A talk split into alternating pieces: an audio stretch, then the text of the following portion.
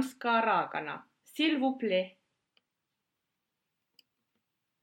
Tervetuloa kuuntelemaan podcastiani. Minä olen Johanna Isosävi, ranskan kieleen erikoistunut filosofian tohtori. Podcasteissani käsittelen ranskan kieleen, kulttuuriin ja kääntämiseen liittyviä ilmiöitä, usein verraten niitä Suomeen. Allez, c'est parti! 22. podcast-jaksossa puhun ranskan kielen asemasta ennen ja nyt ja kysyn lopuksi, tuleeko Ranskasta maailman puhutuin kieli vuonna 2050. Ranskassa on käsite le rayonnement de la langue française, eli ranskan kielen säteily. Se tarkoittaa ranskan kielen vaikutusta. Varsinainen ranskan kielen yksi kulta-ajoista oli 1600-luvulta 1800-luvulla, jolloin Ranska oli Euroopan lingua franca niin taiteessa, kirjallisuudessa kuin diplomatiassakin. Silloin elettiin klassismin aikaa Euroopassa. Se oli tyylikausi, jonka aikana klassista kreikkaa pidettiin esikuvana taiteelle ja kirjallisuudelle. Ja erityisen vahvasti klassismi vaikutti Ranskassa – Kuuluisien kirjailijoiden joukkoon kuuluu esimerkiksi Molière.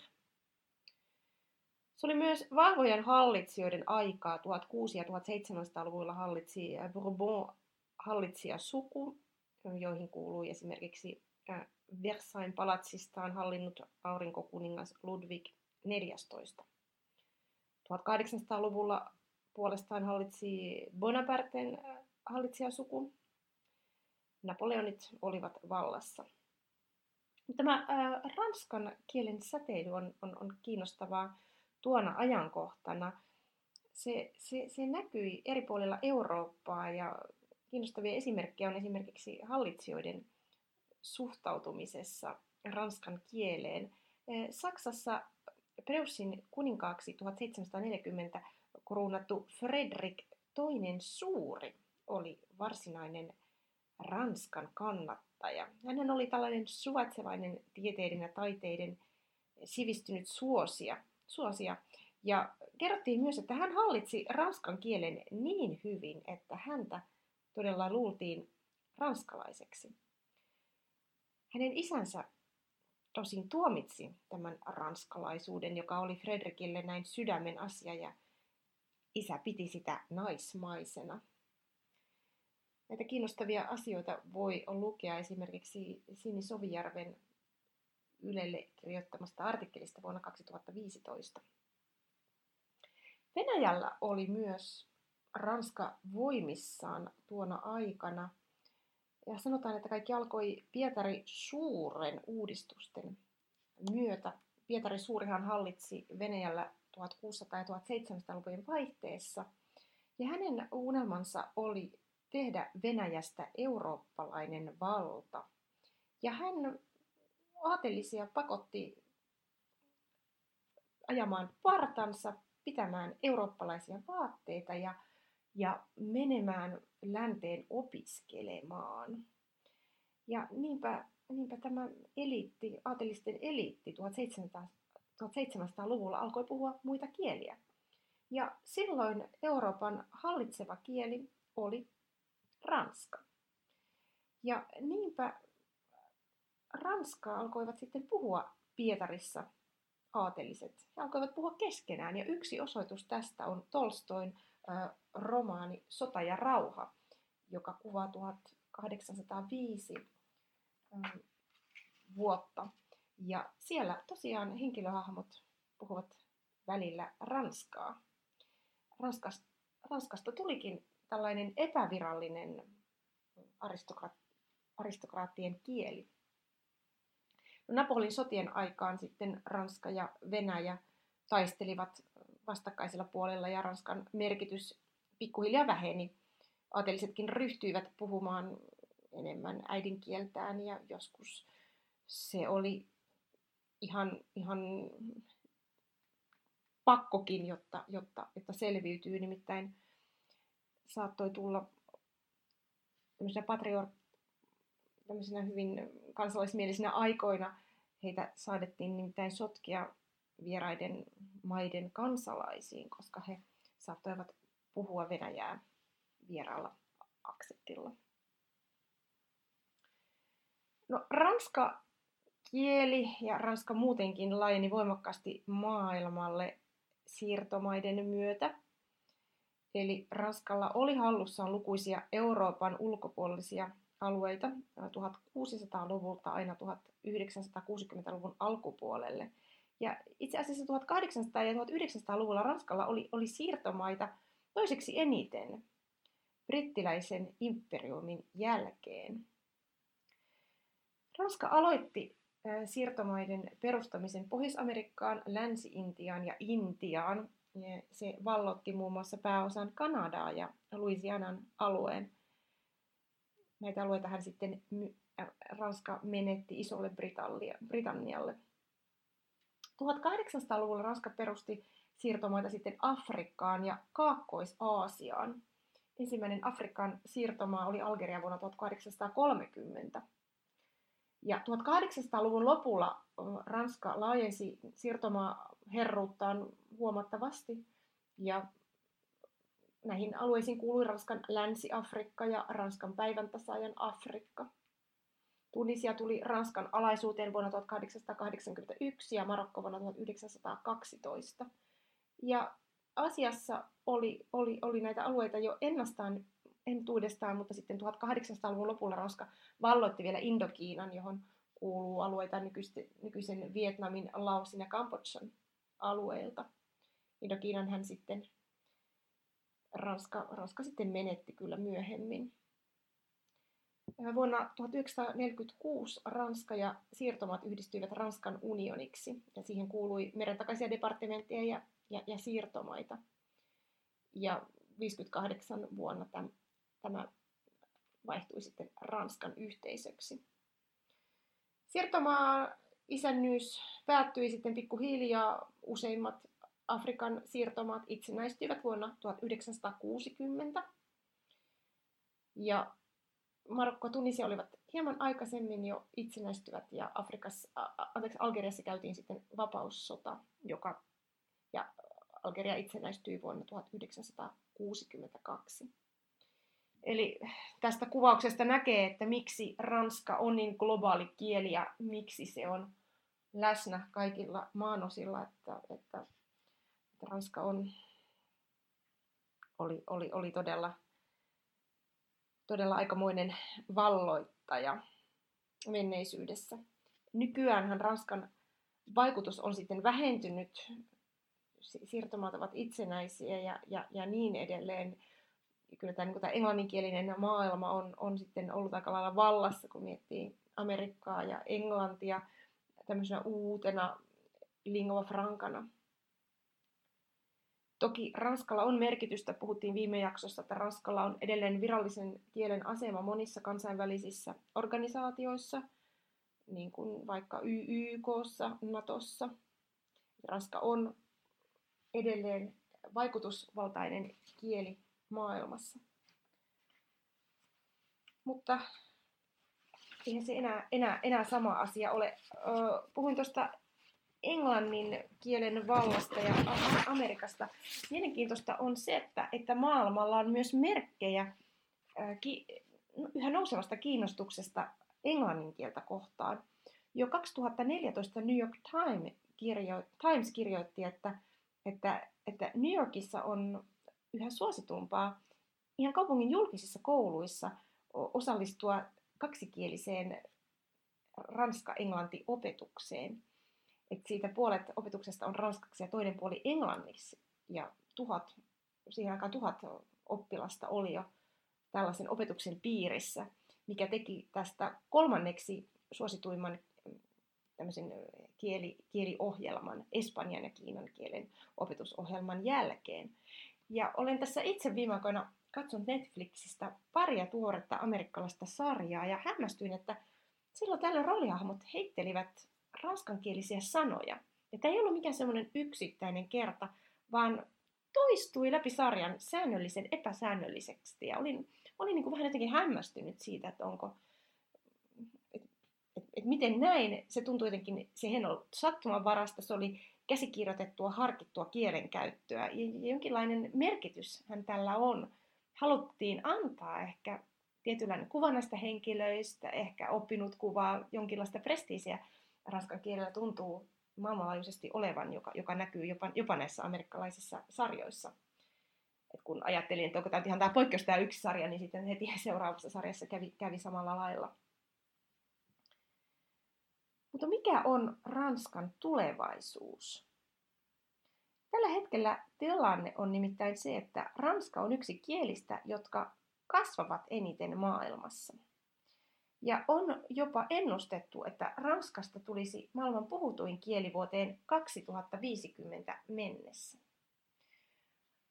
Tästä siirtomaa-menneisyydestä johtuen, kun Ranska hallitsi monia alueita ja maita siellä Afrikassa, niin, niin johtuu, että siellä on, on tätä ranskankielistä joukkoa ja myös syntyvyys siellä on erittäin suurta.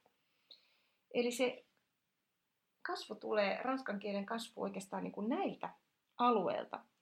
Ja 2004 tehtiin tällainen, tällainen selvitys, en tiedä voidaanko sitä tutkimukseksi kutsua, investointipankki e, Natixis teki sen ja, ja, ja ennusti tosiaan, että, että Ranskasta tulee eniten puhuttu kieli maailmasta, maailmassa jopa englann, englannin ja mandariinikiilan elelle menisi, menisi ranskan kieli. Tätä on tätä selvitystä myös vähän kritisoitu siitä metodologiasta, mitä siinä on käytetty. Siinä on niitä laskettu sillä lailla, että, että kaikissa maissa, joissa ranska on virallinen kieli, niin on tavallaan laskettu, että kaikki tämän maan, maan asukkaat ovat ranskan puhujia. Ja näinhän ei välttämättä todellakaan ole. Mutta silti pitää paikkansa se, että, että, että, että Ranska kasvaa, kasvaa voimakkaasti, varsinkin ähm, Saharan eteläpuoleisessa Afrikassa. Ja Kiinassa väestö on, on kääntynyt laskuun ja monet länsimaalaiset kokevat, että se on myös aika vaikea kieli opetella, koska siinä on hyvin eri, erilainen merkkijärjestelmä kuin näissä länsimaisissa kielissä.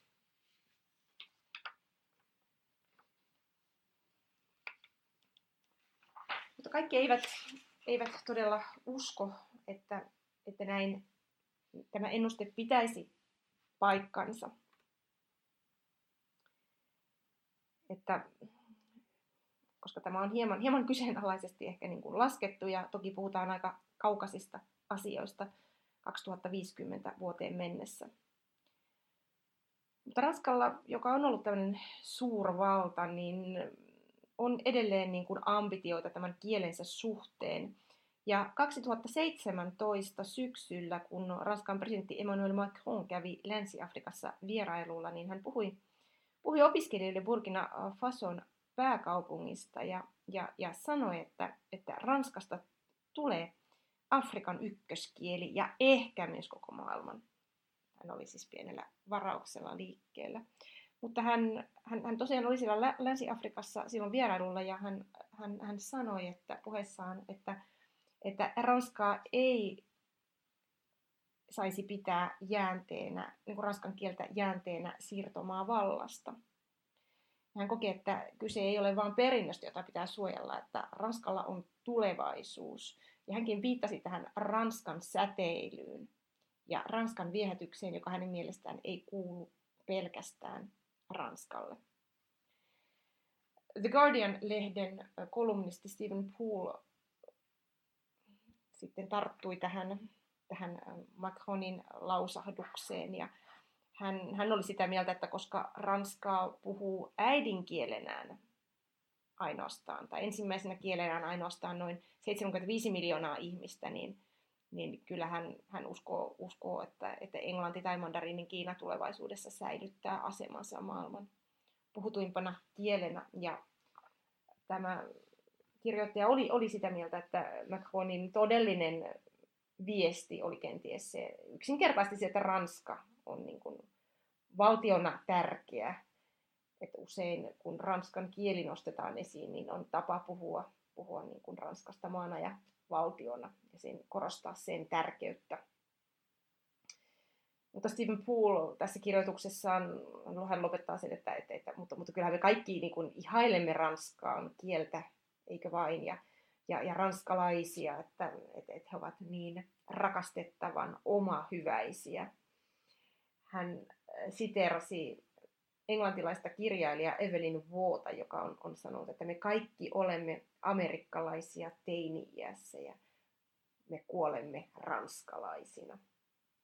Ja hän jatkoi, että jos Macronin unelma ranskan kielen globaalista vallasta ei toteudu tässä maailmassa, niin ehkä se toteutuu sitten seuraavassa.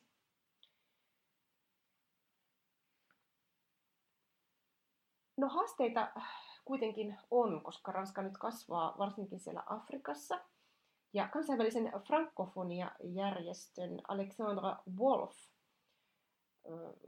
totesi, hän, hän työskentelee l'Observatoire de la langue française, eli, eli, eli tämmöisessä instituutiossa, jossa tätä seurataan, seurataan tätä ranskan kieltä, niin hän, hän, hän sanoi, että, että, että, että, että tosiaan he ovat enemmän tai vähemmän optimistisia tämän ennusteen kanssa, että, että ranskan kieltä puhuisi jopa noin 750 miljoonaa ihmistä vuoteen 2050 mennessä. Ja tämä siis siitä, johtuen siitä etelä, ete, Saharan eteläisen eteläpuolen puolisen Afrikan väestökasvusta. Mutta haasteena hän näki sen, että, että, että saataisiin ylläpidettyä tehokasta koulutussysteemiä, johon mahtuisivat niin kuin yhä enemmän, enemmän näitä lapsia, koska väestö kasvaa. Ja toinen, toisena haasteena hän piti sitä, että, että ranska pysyisi opetuskielenä näissä maissa. Mut kävi näiden ennusten teidän kanssa nyt miten tahansa, niin on, on, on selvää, että ranska on aidosti globaali kieli. Ja tämä kansainvälinen äh, frankofonian järjestö on on tehnyt uusia tilastoja, L'Organisation Internationale de la Francophonie on, on, on laskenut näitä ja tällä hetkellä nyt uusimpien vuoden 2000, 2018 tietojen mukaan Ranska on, on, on viidenneksi eniten puhuttu kieli maailmassa, jota, jota siis miljoonat afrikkalaiset puhuvat päivittäin. Eli noin 300 miljoonaa ihmistä viidellä, viidessä maanosassa puhuu, puhuu ranskaa tämän mittauksen mukaan. Ja Ranskan edellä on, on siis Kiina, Englanti, Espanja ja Arabia. Ranskan puhuvien ihmisten painopiste, tai ranskan kielen painopiste on, on, on edelleen siirtynyt kohti etelää. Ranskan kielen puhujien määrä on ollut tasaisessa nousussa noin 10 prosentin kasvu vuodesta 2014. Jos verrataan vuoteen 2010, niin 22,7 miljoonaa ihmistä enemmän puhuu, puhuu ranskaa nykyään. Ja näistä 68 prosenttia asuu Saharan eteläpuoleisessa Afrikassa ja 22 prosenttia Pohjois-Afrikassa. Puheessaan viime vuonna Emmanuel Macron korosti avointa frankofoniaa. Hän sanoi, että Ranska ei ole, tai Ranska on vain niin kuin yksi osa tätä toimivaa frankofoniaa, ja Ranska on tietoinen siitä, että hän yksin ei, ei, ei kanna ranskan kielen tulevaisuutta. No mikä on tilanne sitten Euroopan unionin alueella? Siellä ö, ranska on, on, on niin kuin äidinkieli 12 prosentin verran ja Saksaa puhuu äidinkielenään 16 prosenttia unionin asukkaista, 13 prosenttia puhuu englantia, mutta tämä on siis ennen tätä Brexitia oleva tilanne. On ennustettu, että koska Ranskan syntyvyys on, on tällä hetkellä aika, aika, aika suurta Euroopassa, tästä puhuttiin tuossa vuoden ensimmäisessä podcast-lähetyksessäkin, niin on, on, on ennustettu, että, että Saksa, äh, Ranskasta tulisi Euroopan suurin äidinkieli, eniten puhuttu äidinkieli vuoteen 2025 mennessä, että se ranskan puhujien, äidinkielisten puhujien määrä ylittäisi Saksaa äidinkielellään puhuvien ihmisten määrän. No voidaan sanoa, vetää vähän yhteen näihin puhujimääriin liittyen, että Euroopassakin Ranska on edelleen merkittävä kieli ja ilmeisesti kasvava kieli.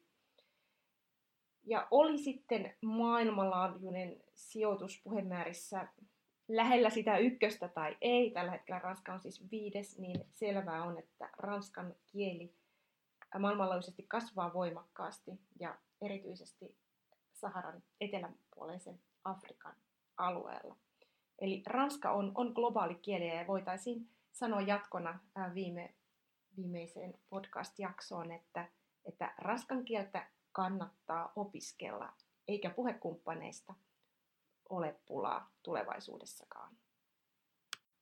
Seuraavassa jaksossa pohditaan ranskan kielen asemaa EU:ssa. Vaikuttaako Brexit ranskan kielen asemaan? Voit lukea lisää ranskan kielen ja kulttuurin ilmiöistä blogissani johanna.isosavi.com kautta blog.